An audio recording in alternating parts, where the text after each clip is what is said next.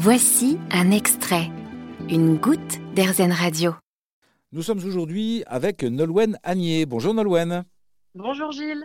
Nolwenn, vous avez créé Psycho, un cabinet d'outsourcing en compétences sociales et comportementales. On dit comme ça? Tout à fait, on, dit comme ça. Donc ce cabinet, il permet d'aller euh, trouver dans les livres, dans les études, les éléments de réponse nécessaires à l'évolution du travail? Exactement. Dans la littérature scientifique, on trouve énormément de connaissances, de euh, réponses aussi à des problématiques d'actualité, et c'est ce que j'essaye de, de transmettre. Les problématiques d'actualité, euh, elles sont liées à cette crise que nous venons de traverser et puis euh, à la demande de beaucoup de salariés et de chefs d'entreprise ou de responsables de l'organisation du travail à mettre en place des programmes d'action qualité de vie au travail. Comment on fait ça?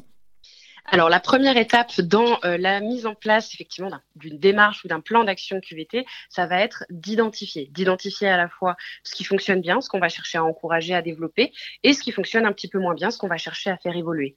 Une fois qu'on a fait ce bilan-là, on va pouvoir justement euh, aller chercher. moi, mon rôle, ça va être aussi de proposer des recommandations sur la base des connaissances que j'ai justement en psychologie du travail et en psychologie sociale.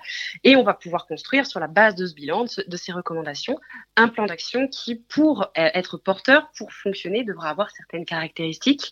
Euh, vous pouvez nous les indiquer, ces caractéristiques? Euh, le plan d'action, il est important qu'il soit déjà échelonné dans le temps, qu'on ait des objectifs à très court terme, euh, visibles, qui vont avoir des conséquences vraiment visibles, qui vont pouvoir motiver et engager aussi l'ensemble des acteurs, des objectifs à moyen terme, des objectifs effectivement à long terme également. L'important, c'est que le plan d'action permette aussi une participation active de l'ensemble des acteurs concernés, la direction, le management, les salariés, puisque c'est en mobilisant tout le système quelque part qu'on peut le faire bouger et que ça met en place aussi une réciprocité. Hein, donne, tu donnes, je m'engage, tu engages. Mais ça veut dire qu'on fait une réunion avec tout le personnel s'il y a 300 salariés ou alors on demande à un délégué par service et on fait un, groupe de travail ou une, commission?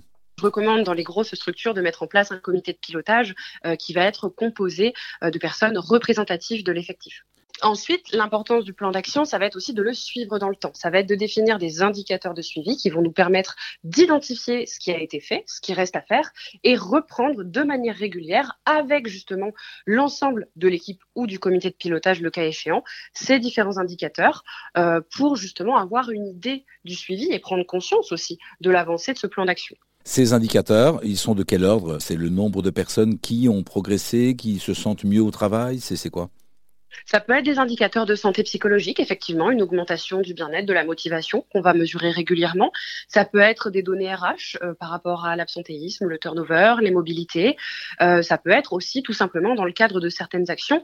Euh, est-ce que ça a été fait ou pas? Par exemple, moi j'ai conseillé, voilà, dans, dans, certaines structures, la mise en place de temps d'échange entre l'équipe et la direction pour justement avoir une circulation verticale et ascendante de l'information. Dans ce cas-là, l'indicateur de suivi, ce sera la mise en place de ces temps d'échange de manière régulière, oui ou non. Et euh, avec une logique d'expérimentation, moi je suis très attachée à cette logique-là. Je dis souvent aux personnes que j'accompagne que tout n'est jamais tout n'est jamais parfait déjà et tout est rarement totalement adapté dès le début. Donc il ne faut pas hésiter à revenir sur les actions qu'on souhaitait mettre en place si jamais on se rend compte que certaines choses ont besoin d'être ajustées. Ça ne veut pas dire que ça ne va pas marcher, mais juste qu'il y a besoin de faire quelques ajustements. On ne doit pas uniquement être sur l'identification des problèmes, on doit aussi chercher à savoir ce qui va bien, ce qu'on peut encourager, ce qu'on peut développer, parce que c'est en développant hein, aussi tout simplement ces ressources-là qu'on améliore le vécu professionnel. Super, vous nous confortez dans cette démarche des bons côtés, des choses qui vont bien, et de nous appuyer sur les choses qui vont bien, plutôt que de nous concentrer, comme parfois on a tendance à le faire, sur ce qui ne va pas. Merci Nolwenn Agnier pour ce rappel d'un plan d'action qualité de vie au travail et avec la perspective de mieux travailler ensemble. Merci Nolwenn Agnier. Merci à vous Gilles. Vous avez aimé ce podcast Erzen Vous allez adorer Erzen Radio en direct.